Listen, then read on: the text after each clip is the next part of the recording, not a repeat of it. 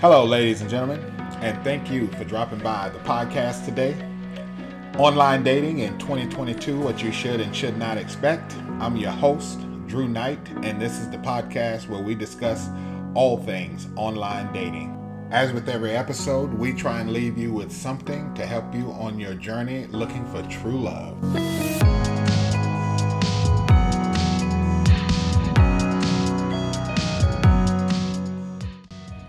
Season one is dedicated solely to the early stages of online dating. Uh, swipe left, sending likes, whatever it takes on whichever dating site or dating app you choose to get the conversation started and to get you out there and in front of your potential mate. Also, there's a lot of great content about first dates, first date ideas, and casual dating.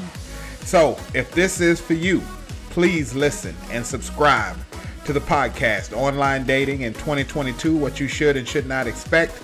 We promise to give you some helpful tips, online dating facts and figures, and of course, some laughs.